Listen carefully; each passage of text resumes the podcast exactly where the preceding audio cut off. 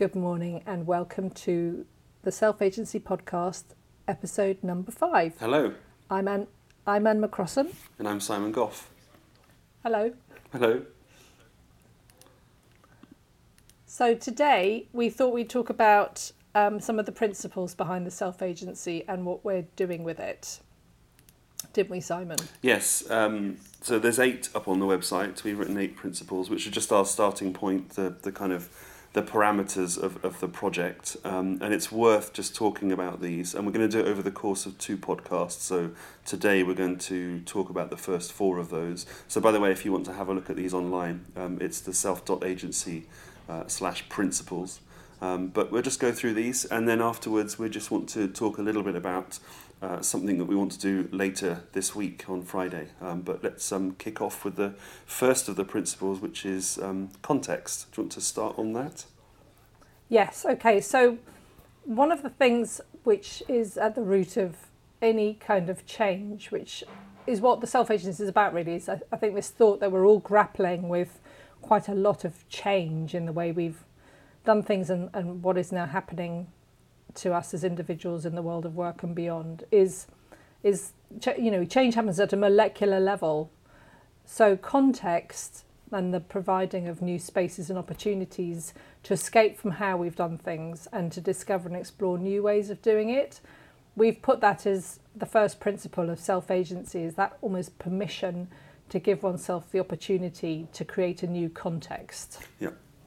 And there's something actually in there which I was just thinking of while you were talking about that, which is how much time and effort people spend on things like how to redesign offices for the future, and how to, the discussions between open plan and cubicles and all these kinds of things. And actually, it's a very limited view of the context in which people work and kind of how they behave in places, compared to actually maybe where people want to be, or what would actually provide people with a genuinely new view and background to what they're doing, a kind of inspiring place to be. And so, even though we have to talk about these things a lot of the time in the context of offices and spaces people work in, there's a huge amount to be said for how a complete change of context completely reinvigorates people. Yeah, and so that's kind of why we've thought about spending time in Barcelona, because it's a different, when you go somewhere, you travel, you've already made a commitment in a way to look at something through a new lens. And just before we started doing this podcast, I was thinking about the original merchant classes, because the original merchant classes were the people that broke away from serfdom, servitude. They travelled and they were able to find new riches as a result of that travel. And I think we're in something of a parallel time, actually, where the independent, digitally enabled agent has the ability to take their experiences and put them into new contexts in an unfettered way. And that's what we really want to promote with the self-agency, is this new sense almost of a merchant class, using the new tools that we have. And maybe that's a perfect way to counteract the increasingly narrow focus of digital, isn't it? I mean, we've got to the point now where people are more and more just actually looking at their phones, and the entire kind of digital universe becomes something which is just on a small screen. And I think maybe there needs to be this balance where everything else around us has to kind of take place on the larger scale. And that sort of brings us quite nicely to the second principle, for me anyway, this one that we've focused on about experience, because as we are, looking at our phones however many times it is a day, many, I think, truthfully, if we think about how many times we check into whatever notification we've had, it makes it quite difficult to have an experience of being immersed in such a way that it lets us get below the surface of things. And all of the mindful practice that has been talked about is a counterpoint to that. But to be able to have a space in which we can, as individuals, get below the surface considerations into a deeper sense of experience is very much part of what we think fosters self-agency, isn't it, Simon? Yes, absolutely. I think I think that kind of immersion is something that I've particularly picked up with the kind of the sort of unschooling approach that we have here, which is very much that people, when they really are kind of left the freedom to explore the things that they want to do, it's quite interesting how much, I'm talking about children in particular, but how much it works for them to explore things very deeply for short periods of time, to obsess, to kind of throw themselves into things, and then maybe abandon it and move on to the next thing. But actually, that's a way of working which seems quite natural for people, but isn't necessarily the way of working or living that is the kind of predominant means of it happening. You know, if you think about everything from school up to the workplace, we're encouraged to structure things. You have to do a certain amount of this, a certain amount of something else, in order to, I suppose, what is perceived as have a balance in what you're doing.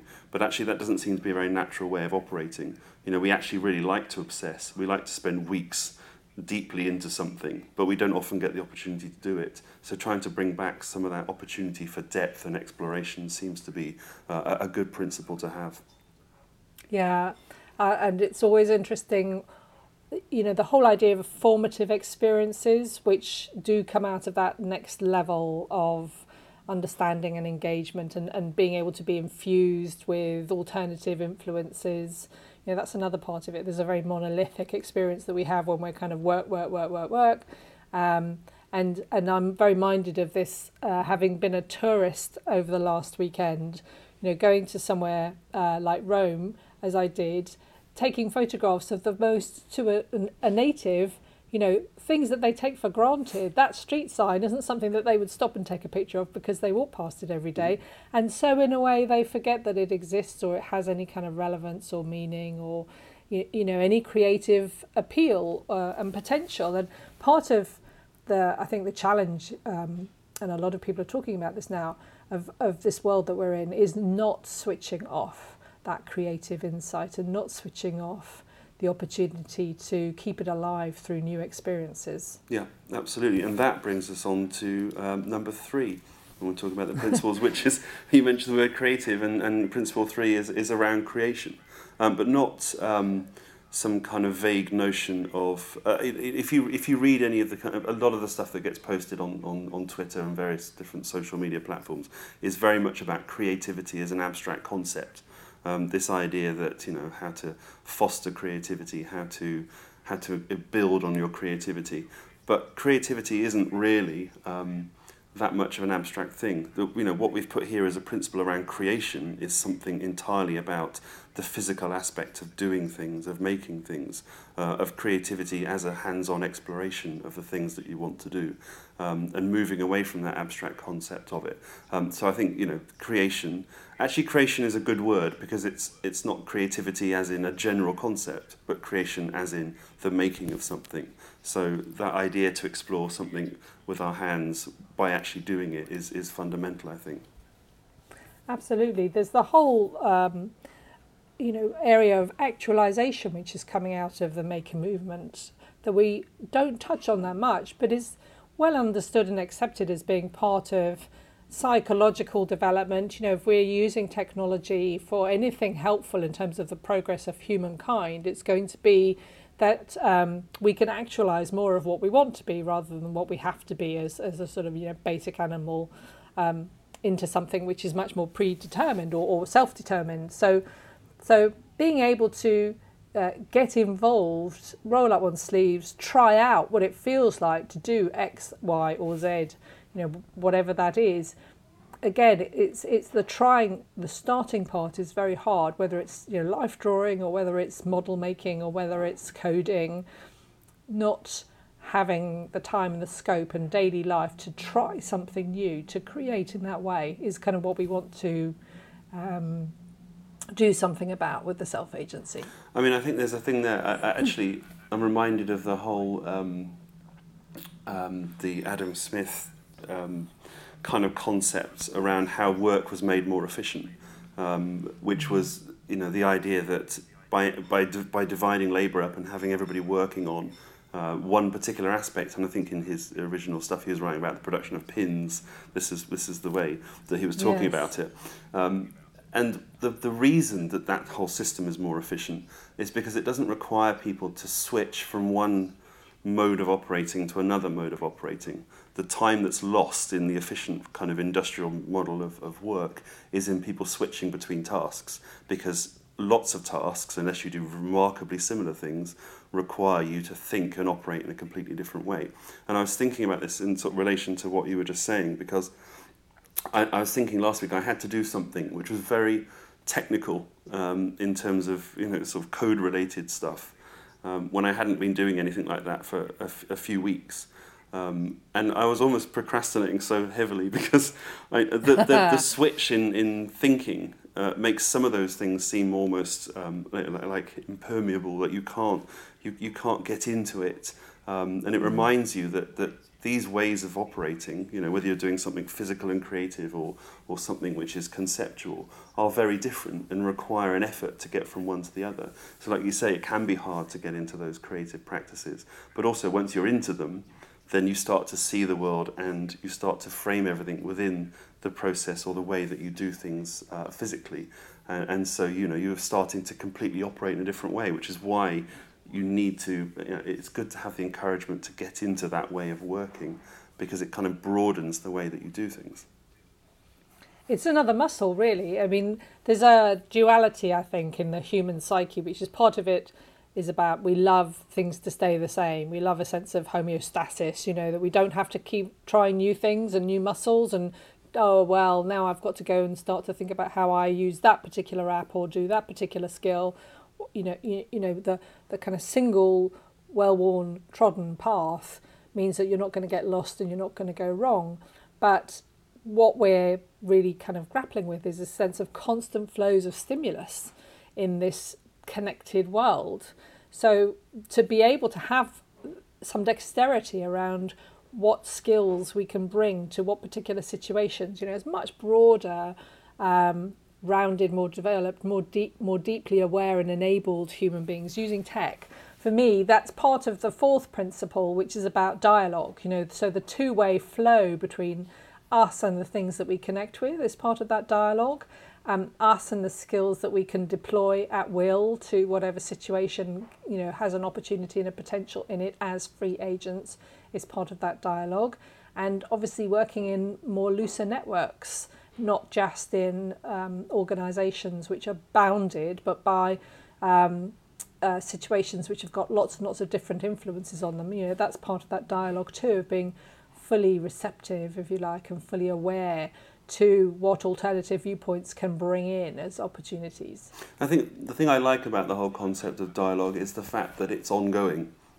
And there's always a tendency to try, and this is a thing which is also part of the whole kind of idea of design, which is that, you know, it's naive to think that things, you know, you have a problem, you solve the problem, that you have a disagreement and then you both agree on the same thing. Actually, that's not how things work in the real world. And to be able to have a constant dialogue with all the, you know, the things that you're talking about, with people, with things, with situations, with scenarios, with the different things that we have to interact with, is healthy, to encourage that this is always ongoing, that, you know, that these things don't get resolved. And so I think for me that's the powerful thing about it, the ability to, as dialogue as a way, or conversation as a way to cope with constant change, that we don't have to say, okay, what does this mean? How do we crystallise this thing that has happened? But actually we're happy with the fact that change is constant, and we're happy to take that as a dialogue and a conversation. And actually, absolutely. Well, I'm just going to say, actually, dialogue brings us quite neatly onto the second bit of what we wanted to talk about in the podcast, which was an ongoing dialogue starting on Friday. Did you see? Yes. I see where it came from nowhere, that one. So, I mean, one of the things which brings any of this to life is us walking the talk, be it sort of, you know, improvisation on the hoof, or whether that be connecting with people that are also interested in the subject of self-agency. So, as we find our way through this journey, and it is a journey, it's a never-ending journey, that is the point, you know, and it's much better lived for it being that. It's occurred to us that it would be good to have Twitter chats using the hashtag self-agency with anybody that wants to explore this subject, and that we'll try and have them as regularly as we can on a Friday at 10 a.m. British Standard Time. And it will be on the Self Agency, at the Self Agency Twitter feed, as to, you know, what's coming up. But to say to anyone listening to this podcast, you are very welcome to join us for the first one. We'll see how it goes this Friday, the 5th of February at 10 a.m. And we'll run it for an hour, and we'll have three questions just as sort of starting subjects, really, for conversation. And so the three questions are, what does self-agency mean to you? Which seems to be a good open starting point for the whole thing.